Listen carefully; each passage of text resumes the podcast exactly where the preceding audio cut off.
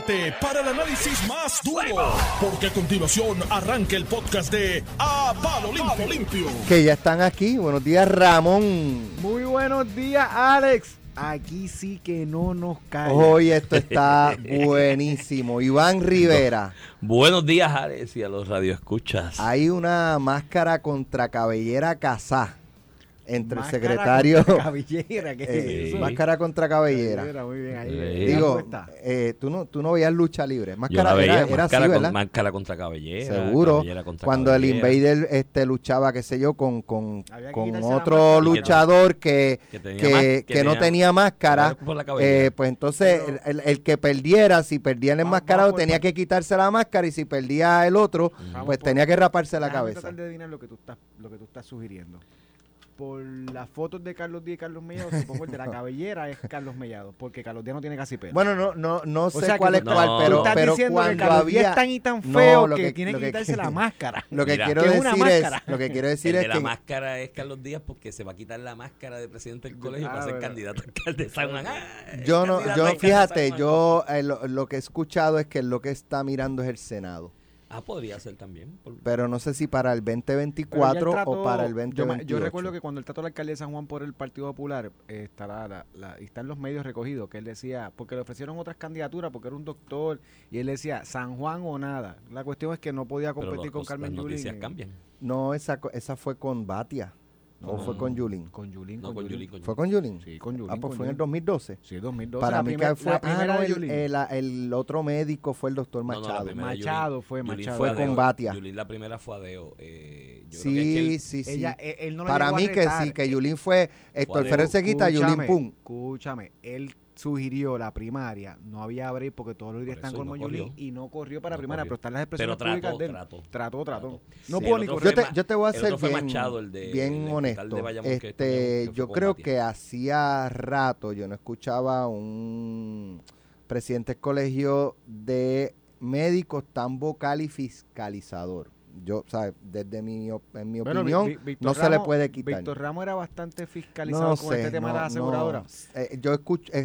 Yo creo que él salía con cosas puntuales, pero Carlos Díaz es constante. Ahora bien. ¿Fiscalización a quién? Porque si yo veo a las Carlos aseguradoras, Díaz, ¿a quién? ¿Sabes? Al gobierno. Pero escúchame lo que voy a decir.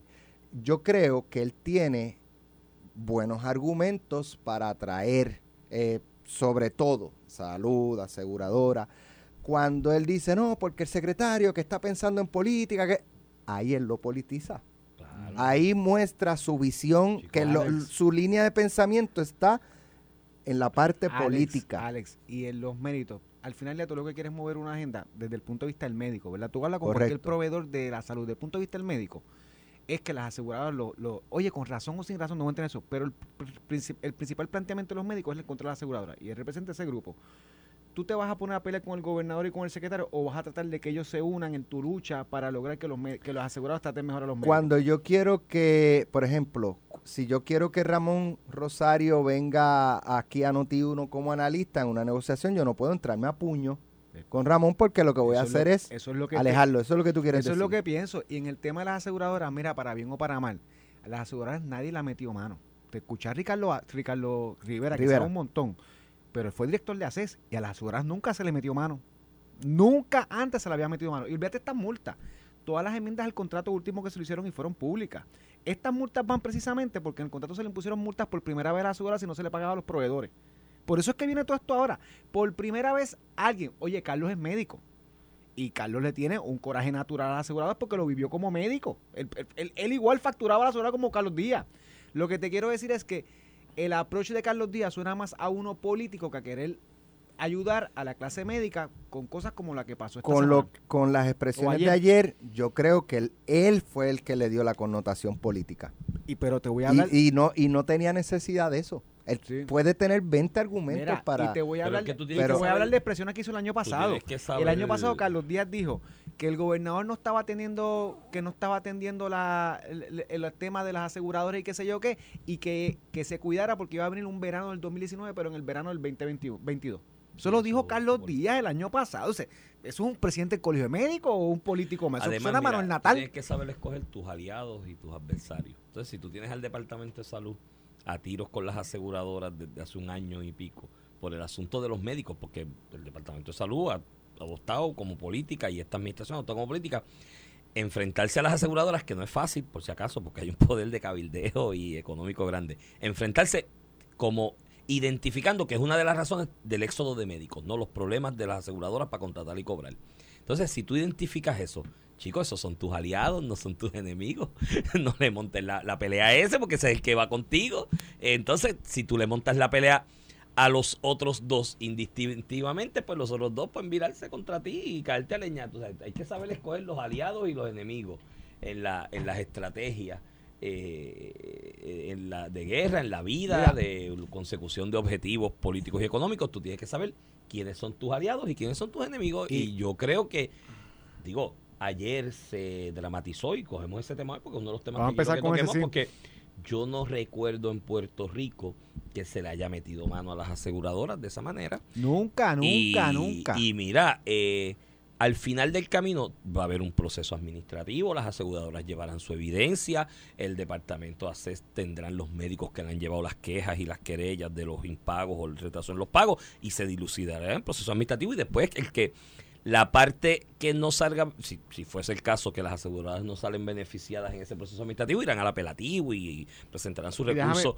administrativo.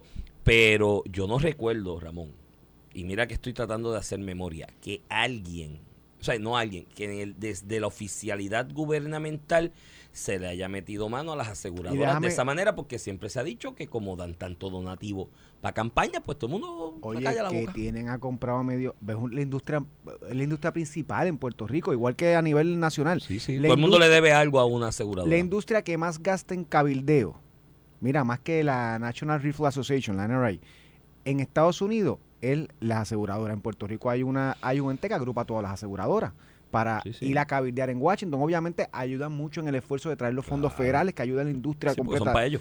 Claro, pero está bien, para ellos, y por ir para abajo se supone que para los hospitales médicos. Ese es el problema que pasa cuando no pasa para abajo.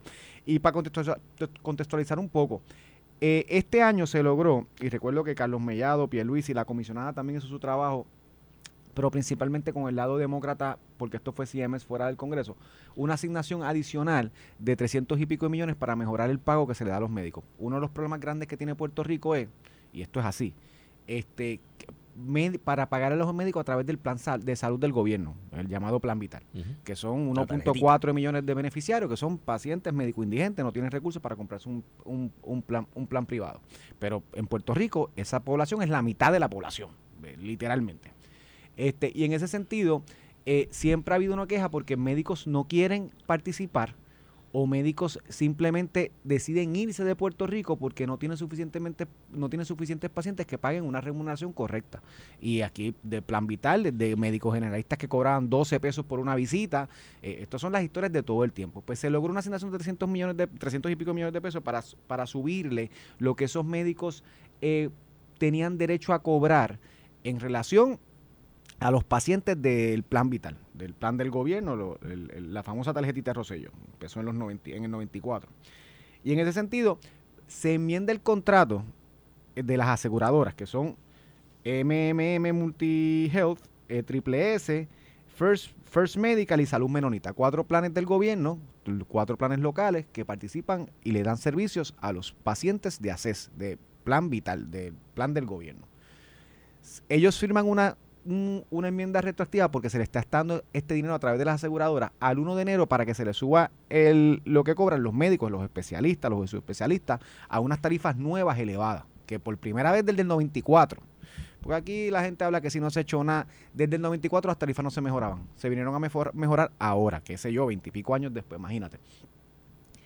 Viene el contrato por primera vez, le impuso, porque nadie se atreve a meterle mano a las aseguradoras. Esta administración por primera vez le impuso unas multas y la posibilidad de tú dejarles de pagar si ellos no cumplen con el contrato. Lo que todo el mundo hace en la práctica diaria. Si yo te pago, Iván, 20 pesos porque me laves el carro y no me lavas el carro, yo no te voy a pagar los 20 pesos. Eso es sentido común, así es el derecho. Pues se hizo una auditoría y aquí escuché a Ricardo en la entrevista con Alex que no se le había notificado. Ahí están las cartas y las cartas normativas donde precisamente se les señala que están incumpliendo. De hecho, y el argumento de debido proceso de ley, De hecho, ahora es que tienen una vista administrativa donde ellos podrán determinar si realmente pagaron lo que tenían que pagar a los médicos. ¿Cuál es el problema? Si tienen la evidencia. Para eso está el proceso administrativo. De hecho, pasa con la Oficina de Comisión de Seguros. Ah, que le han dado también multas a la aseguradora. Porque aquí después del huracán María, las aseguradoras hicieron escante.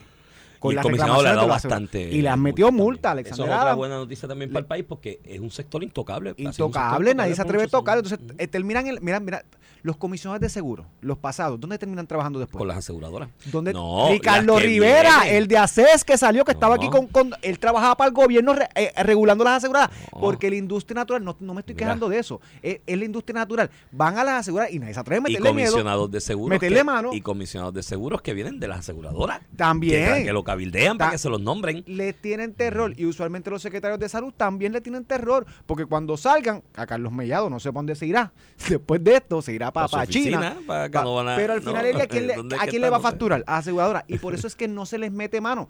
Da la casualidad que se toparon con un loco, que a Carlos Mellado no le importa nada. Y en el caso, y que tiene, eso digo, no lo voy a categorizar como un loco, un individuo que tiene su vida económica hecha, montada ya previo a venir al servicio público, que no es de los que necesita congraciarse con gente para que cuando salga lo contraten. Y Carlos es un contratito. Mi amigo, lo conozco hace muchos años. Tampoco te creas que Carlos está en las papas económicamente. Carlos está haciendo un sacrificio brutal. Está bien, pero tampoco es que es millonario, ¿sabes? Sí, pero tiene su estructura montada. Tiene su profesión.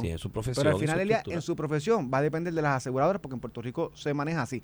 Pero el gobierno el gobierno está al final del día para fiscalizar a todas las partes. Si a las aseguradoras se le da más dinero para beneficiar lo que cobran nuestros médicos, que se nos están yendo y no hay, pues se supone que eso es lo que pase. Y si no pasa, se supone que esto es lo que se haga. No te voy a pagar porque no estás cumpliendo con el contrato y te voy a meter multas bajo lo que disponga el contrato. El contrato dispone, y esto es de verdad, 20,000 por especialidad médica que tú no cumples con las nuevas tarifas. Pues tienes 12 millones, casi 13 millones de pesos solamente en esa multa por aseguradora. Y los reembolsos que no hiciste, tienes 64 millones por aseguradora. 311 millones de pesos se la ha dado a la aseguradora. Eso nunca había pasado. Oye, y en el proceso administrativo tienen el debido proceso de ley y después tienen el tribunal. Sí, porque pueden apelativos de esa determinación. Donde determinen si realmente ellos están pagando o se están embolsillando lo que... Oye, y esto es vox populi, papá. Esto pregúntale a cualquier médico. Olvídate a los médicos. Farmacias, laboratorios, todo lo que es la cadena, hospitales, que dependen de que la aseguradora le pague bajo el plan de gobierno, si ellos entienden que se le está pagando, 1, lo que corresponde, y 2, a tiempo. No, papá, y no es así. Y pues había que meterle mano. Y tú sabes que al final del día esto ayuda al sistema, porque el modelo, cuando se cambia el modelo al Bona, el modelo donde el gobierno controlaba todas las facilidades médicas, al gobierno a la privatización del sistema de salud, en sí, como hizo Pedro Rosselló en el 94, es un modelo que funciona si tú lo fiscalizas. Tú no puedes dejar a la empresa privada por la libre, porque el capital va a obligar. Por eso es que hay una regulación, y eso depende. Esto al final le va a hacer el sistema mejor. Si las aseguradoras se ponen en su norte, empiezan a entender que tienen que cumplir con las disposiciones contractuales y los pagos que están obligadas a hacer, al final ya todo el mundo se beneficia: los hospitales, los médicos, en los laboratorios, las enfermeras, las farmacias, todo el mundo se beneficia, porque el sistema corre como se debe, donde hay un sistema donde una aseguradora con una prima por cada paciente y tiene que distribuirlo en la cadena de proveedores de salud, como pasa en cualquier sistema de salud privatizado. Además, va a abrir la puerta a que fue la pregunta que yo le hice al secretario ayer cuando estuvo aquí conversando con nosotros respecto al asunto de la controversia con el presidente del Colegio Médico. Aquí hay que hacer el esfuerzo de invitar a aseguradoras de otras partes y promoverlo y abrirle las puertas y venderle también las condiciones. También al secretario. Sí, y él dijo que no lo impide y que sí, que se está analizando y se está considerando, porque hay una realidad en Puerto Rico. Mira, en Puerto Rico hay 2 grandes mercados importantes para la economía e importantes para cada uno de nosotros, ¿no? Al ciudadano de a pie. Hay 2 grandes industrias que no son monopolios, porque no se pueden decir que son monopolios, pero son oligopolios. Es más, hay 3 industrias. Son oligopolios, son mercados o industrias, sectores comerciales, económicos, que tienen 3, 4 competidores entre ellos, y mira, tienen asociaciones y grupitos y gremios y se reúnen y obviamente es bien difícil probar que esos grupos se sientan para un fixing pricing, no para establecer tarifas, que es ilegal, de hecho, y viola las leyes de monopolio estatales y federales, pero Pero, oye, son 3 o 4 las aseguradoras, es un mercado de eso. Los mayoristas de gasolina son otro mercado, de eso. Y las navieras, las que traen comida en los barcos, ¿no? Son otro mercado. Entonces, eso, lo que yo sentí y percibí de Ricardo Rivera esta mañana, a quien no conozco, pero le tengo deferencia. Lo conozco, porque es tremendo profesional de salud, sabe de eso. Me dicen que sabe mucho. Y trabaja por una aseguradora hoy. Por eso, y él defiende los intereses de su aseguradora. Lo que yo escuché esta mañana fue a un presidente de una empresa, director ejecutivo, el puesto que ocupa, lleva unos meses, no lleva un año todavía. No sé cuál es el puesto de la organización corporativa, pero lo que escuché fue a un jefe de empresa tratando de lavar el nombre de la empresa, diciendo, espérate. Ese es su trabajo, diciendo, no me notificaron, ¿no? Ahí vendrá el tecnicismo si la carta normativa era una debida anuncio de notificación de multa o de sanción. Eso se dilucidará después, pero Iván, ayer, y él lo reconoce, ayer le notificaron la multa, ¿verdad? Y se la notificaron adecuadamente porque la recibió, porque está admitiendo que la recibió. Pues ahí están los términos, ahí está el proceso, Iván, y lleva tu evidencia. El planteamiento en derecho es tan disparatado. Te voy a dar el ejemplo. Está bien, pero... Escúchame, te voy a dar el ejemplo. Y lo voy a llevar al extremo, ¿verdad? Porque usualmente las cosas se entienden. Yo voy a ser abogado del diablo y te voy a decir que quizás la carta normativa tú puedes decir, eso no es una notificación de multa. Y yo voy a ser abogado del espíritu. Está bien, escúchame. Lo voy a llevar al extremo porque algunas veces las cosas se entienden mejor en el extremo. Una persona mata a otra persona. Se supone que yo le notifique para que corrija el error. Si ya violaron el contrato que dispone multa. Que ya lo mataste. Ya lo mataste. ¿De qué tú estás hablando? Sí. Si tú violaste el contrato y no pagaste lo que tenías que pagar, pues ya te chavaste. Yo te tengo que notificar para que tú corrijas. Ya te tocó la multa. Ya toma la multa y tú vas a pelarla. Cuando el policía te para, te comiste la luz. Mira, papá, te estoy notificando que no te puedes comer. No es así. Ya te la comiste. Te toca la multa que establece el contrato. Eso pues tú vas al proceso administrativo. Ahí tienes un argumento y analizándolo desde esa óptica, la carta normativa de alguna manera es un ancla adicional evidenciario contra la aseguradora, porque, oye, no es desconocimiento, te lo estoy diciendo. Pero no hace ni falta, Iván, no hace ni falta. Estipulado que no hace falta, pero que para todos los efectos prácticos sería un elemento más evidenciario de que, oye, no puedes decir que desconocías cuál era la posición de ACES en cuanto a esto y el Departamento de Salud.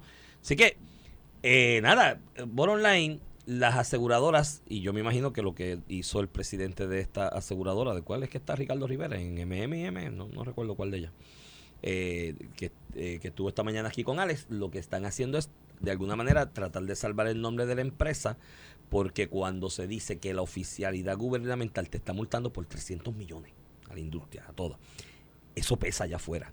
¿Sabes? Aquí... La pelea con las aseguradoras en cuanto a los seguros de salud, específicamente, no es del ciudadano de a pie, de ordinario, aunque sí le afecta, es de los médicos, en esencia. Entonces, para el ciudadano de a pie es una cuestión bien abstracta allá arriba, la pelea entre médicos, proveedores, que ahí caen las farmacias, ahí caen los hospitales, ahí caen el centro de rayos X, ahí caen los laboratorios, que de ese conozco un poco más porque tengo relación de amistad con alguien que fue presidente de la Asociación de Laboratorios y me ha contado los detalles y de verdad que abusan de ellos en muchas ocasiones. Pero el asunto es que esa lucha abstracta entre proveedores, el ciudadano de a pie no la percibe. Cuando el gobierno y la oficialidad dice, le metí 300 millones en multa, ahí el ciudadano de a pie dice, algo pasa con esta gente. Oye, me está chavando toda la vida, no lo he detectado, pero cuando el gobierno le mete 300 millones de multas, ahí yo lo detecto. Y eso es quizás lo que está tratando este oficial de esta aseguradora, de salvar su nombre. Y así saldrán los otros hoy. O sea, así saldrán los de las demás aseguradoras. Salieron desde ayer diciendo... No, y saldrán hoy en Mediatur. Estamos cumpliendo, por la prueba. Y saldrán en Mediatur y verás la campaña en todos los medios, incluyendo en esta emisora, de que pondrán anuncios diciendo siempre hemos cumplido. Las aseguradoras en Puerto Rico. Gobierno, y eso es su trabajo. Por lo que han hecho en los últimos años y no han cambiado esa actitud.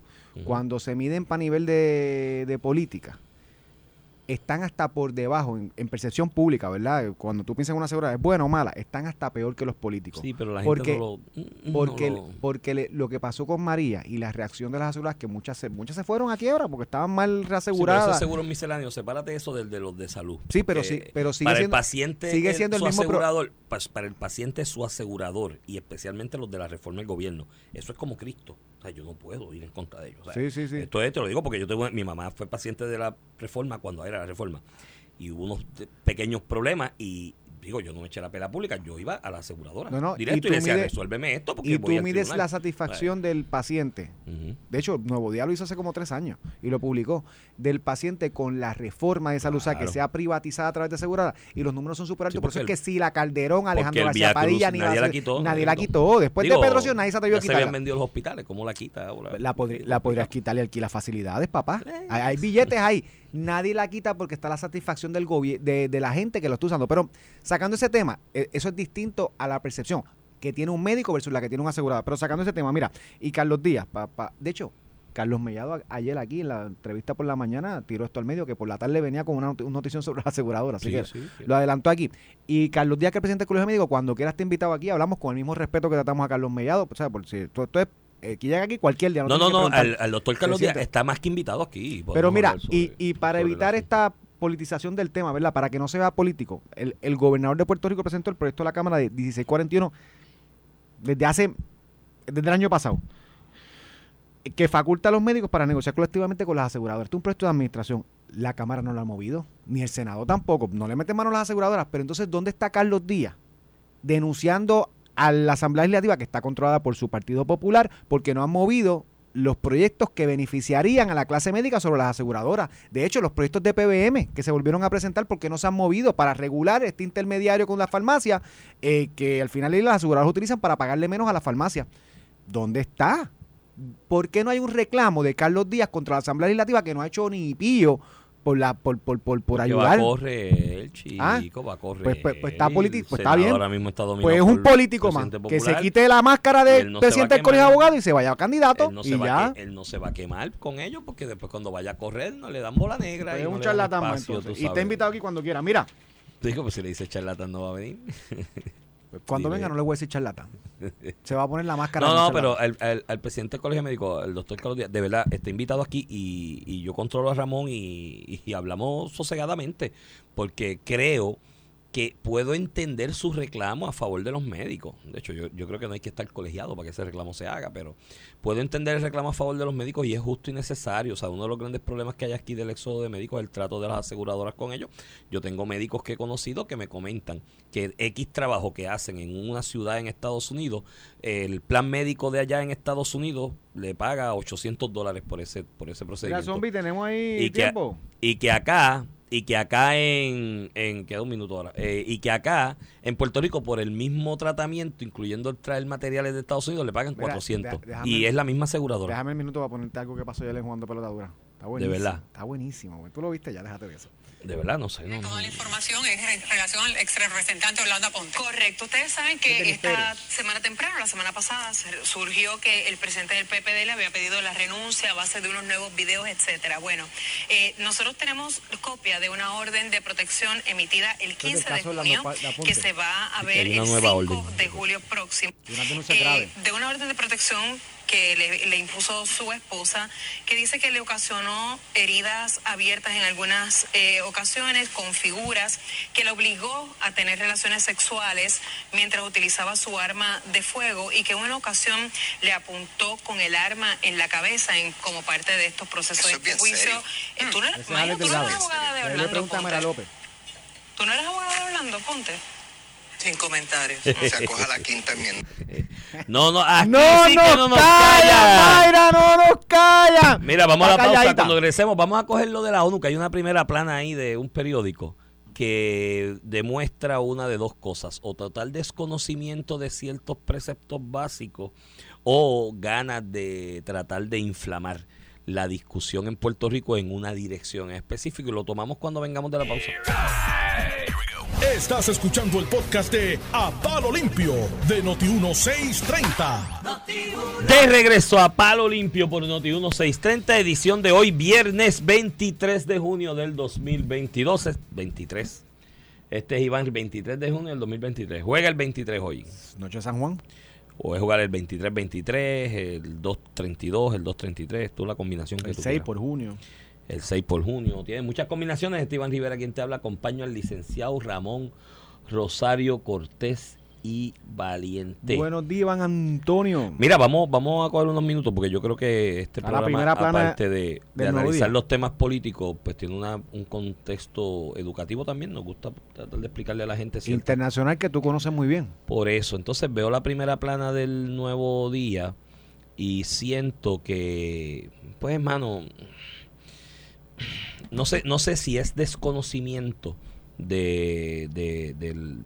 Yo no creo que sea del periodista que cubrió, porque es José Delgado, que lleva muchos años allí cubriendo esta peregrinación al Comité de los 24 de las Naciones Unidas.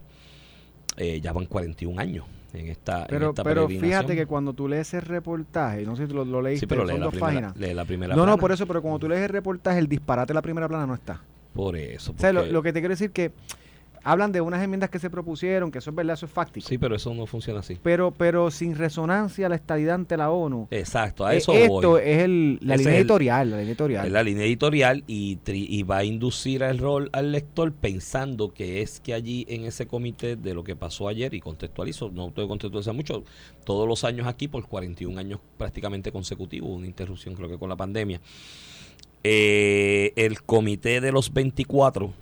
que es el nombre correcto de ese comité, que popularmente se conoce como el Comité de Descolonización, hace unas vistas por una petición especial del gobierno de Cuba, o por lo menos de la delegación de Cuba ante las Naciones Unidas, para atender el caso de Puerto Rico. ¿Okay? ¿Por qué por una petición especial? Porque para efectos prácticos de la ONU y reglamentarios y regulatorios, Puerto Rico ya salió de la lista de territorios no autónomos, ¿no? Hay una resolución del 53 cuando se le vendió la falacia del ELA a algunos sectores de la comunidad internacional, y algunos, porque la mayoría dijo, me estás engañando, pero con eso hubo un cambio de reglas de votación para que se sacara Puerto Rico de esa lista de territorios no autónomos. En realidad, Puerto Rico no está en el listado de territorios bajo jurisdicción de ese comité, por decirlo de alguna manera. Se trae como petición especial de Cuba, del gobierno de Cuba, que lleva una resolución y pide que se atienda el caso de Puerto Rico, y van los puertorriqueños, yo he ido y demás en algunas ocasiones, a peregrinar allí y pedir que se haga X o más Y sobre el asunto colonial de Puerto Rico.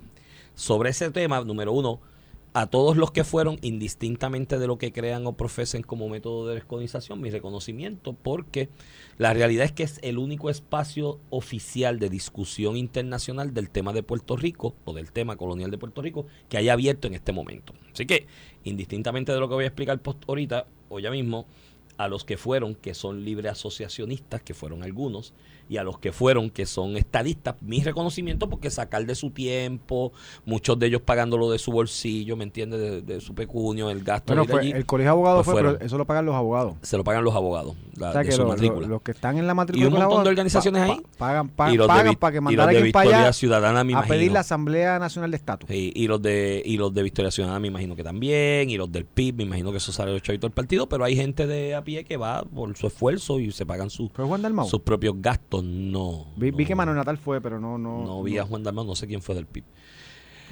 Adrián González. Adrián fue el que fue. El asunto es que los estadistas que fueron, también mis reconocimientos, ¿no? Porque indistintamente de que eso es un comité para la independencia, pues usted, el único foro abierto que tiene para hablar de esto en este momento es ese, pues usted va y ocupa espacio. Sí, la discusión siempre ayuda. El problema con ese comité es el siguiente, y es el problema, digo, no para los independentistas, para nosotros los libres asociacionistas y para ustedes los estadistas.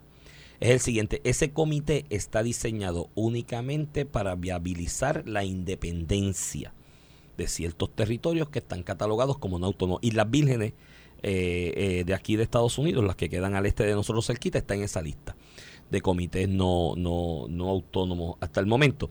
Y ese comité se creó aquí en el 1960, y esto lo explico rápido, porque esto Rubén Berríos no te lo explicó en la clase de Derecho Internacional. Porque lo explicó con su pique, pero lo explicó. Rubén se va no, yo estudié la 15-14-15, la 15-14-41. En el 1960 se aprueba, se empieza, bueno, este proceso de cabildeo empezó en los 57, 58, para aprobar una resolución que proscribiera la colonización, el coloniaje, como una... Después de la Segunda Guerra Mundial, donde todas las potencias tenían colonias y por eso provocaban guerra. Se llegó a un entendido de que íbamos a acabar con el coloniaje, porque el coloniaje era una violación de derechos humanos, porque estás imponiéndote políticamente sin derecho, sufragio y antidemocráticamente a un territorio que está habitado de seres humanos.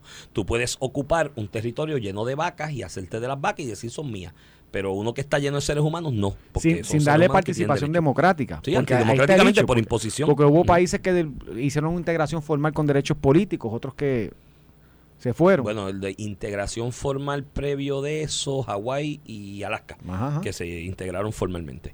Y hay dictámenes para los que dicen que la estadidad no es una fórmula descolonizadora. Hay opiniones del Comité de Derecho Internacional de las Naciones Unidas que analizó los dos casos, el de Hawái y Alaska, y dice que sí, que fue un proceso democrático. Porque le reconociste de los derechos políticos que no tenemos nosotros ahora, pero que ellos no tenían. No, pero que en Puerto Rico hay gente que dice que no, que la estadidad no sería una fórmula descolonizadora porque sería la resolución de la ONU, la de verdad, no la de este comité, la de verdad, reconoce la integración como una de las maneras de terminar. A eso voy ahora, con la 1541 y la 1514. Pero el asunto es que Hawái y Alaska se reconoció su integración y la Comisión de Derecho Internacional, que son los expertos en Derecho Internacional que le dan opiniones a la Asamblea General del Secretario, en esos casos dijeron que sí. De hecho, mencionan a Puerto Rico por alguna razón, por errores o cosas que se le vendieron en aquella época a la comunidad internacional como un ejemplo de cómo era posible. Rubén Berrío dice que eso no contaba, esos dos casos no contaban porque no eran sitios que estaban poblados con una cultura. Hawái, con una cultura. Y el rey hawaiano que había. Y por eso, pero era la posición para él. Es la posición, el punto de vista de él, ¿verdad? Bastante chauvinista esa posición, sí. Porque es como que eso eran salvajes y tampoco es así. Algunos en Estados Unidos pueden decir que somos salvajes aquí, no sé. Si apoyas eso, apoyas la otra. El asunto es que en el 1958, a base de esa discusión, se comienza a negociar lo que sería la resolución 1514, que lo que iba a decir era que todos los pueblos que no han alcanzado su plenitud de autonomía a esa fecha tenían un derecho inalienable a la libre determinación. Entiéndase, elegir cuál era su futuro político en cuanto a estatus, entiéndase para la distribución territorial del poder en consonancia con el resto del mundo y de la forma en que lo eligieran y lo fueran a hacer. Un grupo de puertorriqueños dirigido por don Juan Mari Brás, que sí fue un titán y un batallador de esto y conocía muy bien el mundo diplomático y sabía moverse, fueron a las Naciones Unidas del 58 al 60 y cabildearon para que esa resolución 1514 se le añadiera una coletilla que fuera todos los pueblos que no han alcanzado su plenitud de autonomía tienen el derecho a su libre determinación, y le añadieron independencia. Eso fue cabildeo de don Juan Mari Brás y un grupo de insignes puertorriqueños que hicieron su trabajo en su momento, bajo el argumento de que lo que pasó en el 53 con la resolución 748, que era la que decía que ya Puerto Rico no tenía que estar en las listas, era un engaño y Puerto Rico seguía siendo una colonia. Entonces era, ya Puerto Rico se entiende que ejerció su libre determinación en el 52 en aquel ejercicio del sufragio que hubo, añádeme independencia porque mantengo vivo el tema de Puerto Rico, y lo lograron. Ante eso, Estados Unidos e Inglaterra negociaron otra resolución y dijeron, bueno, ya que me embarraron esta y se aleja del propósito mío, negociaron una resolución que es la 1541, que se aprobó en la misma fecha, en la misma semana en la Asamblea General, que dice que hay tres maneras de obtener, no es obtener la soberanía ni... De la autodeterminación. No, exacto, no es el lenguaje que usa. El lenguaje que usa es, la ONU tiene un artículo que dice, tú tienes un territorio no autónomo, tienes que rendirme informe sobre ese territorio, de qué es lo que estás haciendo con él, ¿no? En tu administración. Ese es el artículo 73. Ese artículo dice, pues tienes que dar mi informe. La 1541 dice que una manera de que cesan los informes y no tienes que mandar más informes es que un territorio, ¿no?, poblado, mediante su proceso de derecho a la autodeterminación, porque se reconoce como autonomía, puede elegir una de tres alternativas para salir de ese listado: integrarse formalmente, que es la estadidad, en Puerto Rico es la estadidad, la independencia o la libre asociación, ¿okay? Y esa es la normativa. Después que pasa ese proceso en el 60, en el 61 se aprueba una resolución que es la 1654, que dice que se crea este comité para velar por la implementación de la resolución 1514, que es la que dice libre determinación e independencia, con la coletilla que le metieron los puertorriqueños en su momento. Por lo tanto, ese comité no es un comité para la descolonización, porque tú te puedes descolonizar siendo Estado, te puedes descolonizar con un acuerdo de libre asociación o declarando tu independencia. Eso es un comité para velar la implementación de la 1514, que es una resolución por la independencia. Por lo tanto, señores, no puede en esa resolución de ese comité bajar una determinación que diga que se avala la estadidad o que se avala la libre asociación, aunque hubo en el 76 una ocasión de la libre asociación, porque ese no es el mandato de ese comité. Ese no es el mandato. Si hubiese un comité para velar por la 1541 que incluye la estadidad o incluye la libre asociación, el comité podría hacerlo. Pero Iván, en lo práctico, coincido contigo, en lo práctico.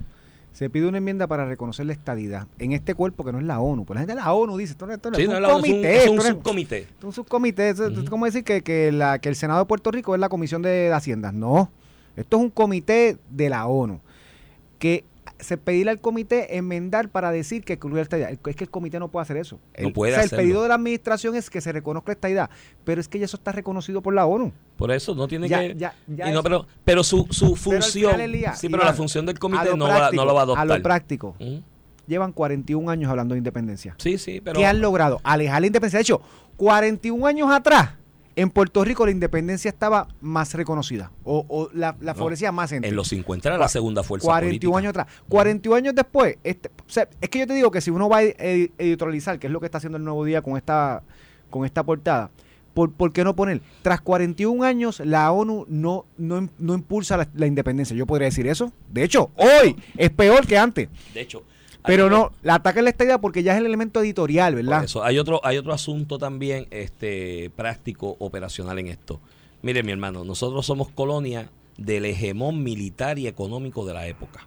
Estados Unidos es la fuerza económica y militar más fuerte en el mundo en este momento. En esa misma organización que es la ONU hay 5 países que tienen derecho a veto.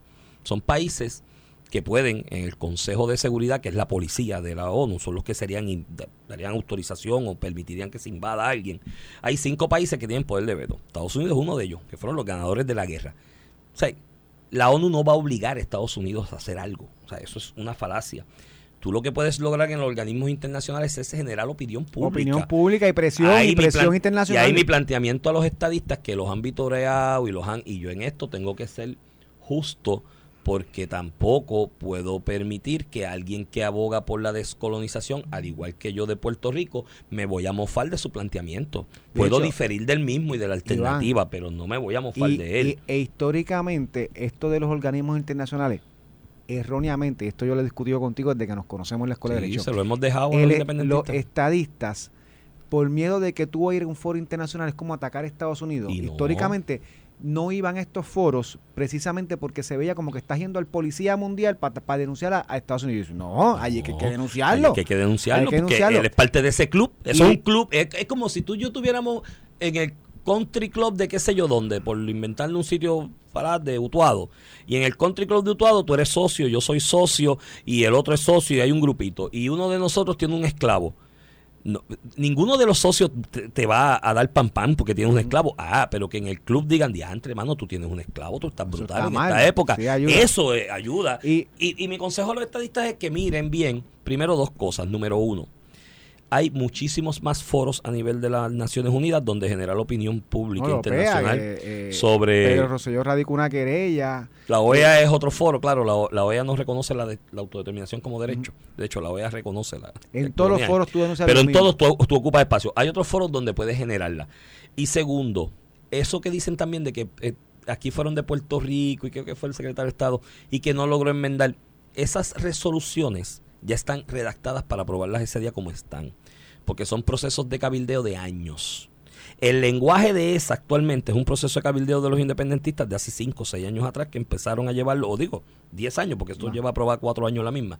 Y eso se negocia paulatinamente. Tercero, miren, empiecen a buscar aliados en países que son aliados de Estados Unidos, porque la propuesta de ayer, ¿quiénes eran los proponentes? Cuba, Nicaragua, Bolivia, Siria, que está en una guerra civil porque la promovió Estados Unidos, e Irán, que está a tiros con Estados Unidos. No, Irán, hay que buscar aliados. Y ese es un error de los independentistas. Iván, busquen aliados aliados de Estados Unidos. Y decimos con orgullo que esa gente está empujando la independencia de Puerto Rico. Pues claro. Vamos a hablar de derechos humanos en esas jurisdicciones, en los 5. Vamos a hablar de derechos humanos. Aquí se vitorean de que esas personas están empujando la independencia de Puerto Rico cuando uno mira lo que pasa en Irán, lo que pasa en Siria, lo que pasa en Cuba. Tú dices, pero ven acá, pero ¿qué es lo que es Venezuela? ¿Qué es lo que nosotros queremos aquí? Y a esa gente no les importa un bledo Puerto Rico ni los puertorriqueños. Es muy probable que el embajador de Siria en las Naciones Unidas en este momento ni sepa dónde queda Puerto Rico, porque Siria tiene unos problemas mayores que resolver en esta coyuntura histórica de su historia, valga la redundancia. esa gente lo que están buscando con el tema de Puerto Rico es meterle una piedrita en el zapato a Estados Unidos, y esa no es la estrategia correcta. La estrategia correcta es buscar aliados en gente que son aliados de Estados Unidos. Y volviendo un poquito a lo del cambio que se hizo, fue Luis Gerardo Rivera Marín, el primer secretario de Estado, o funcionario de gobierno de una administración. Lo recuerdo. Bueno, pero tenía un gobernador que desde Boricua ahora había ido ya foro. Pero formalmente el gobierno participar fue esa ocasión, y me gusta que el secretario de Estado comparezca en beneficio de Puerto Rico, representando lo que electoralmente el gobierno de Puerto Rico le delegó a esta administración. De hecho, creo que hay otros foros donde el Departamento de Estado de Puerto Rico, en cuanto a eso, ustedes como estadistas, ¿no?, en una administración estadista, algunos más estadistas que otros, ¿no?, porque en la administración hay unos más estadistas otros.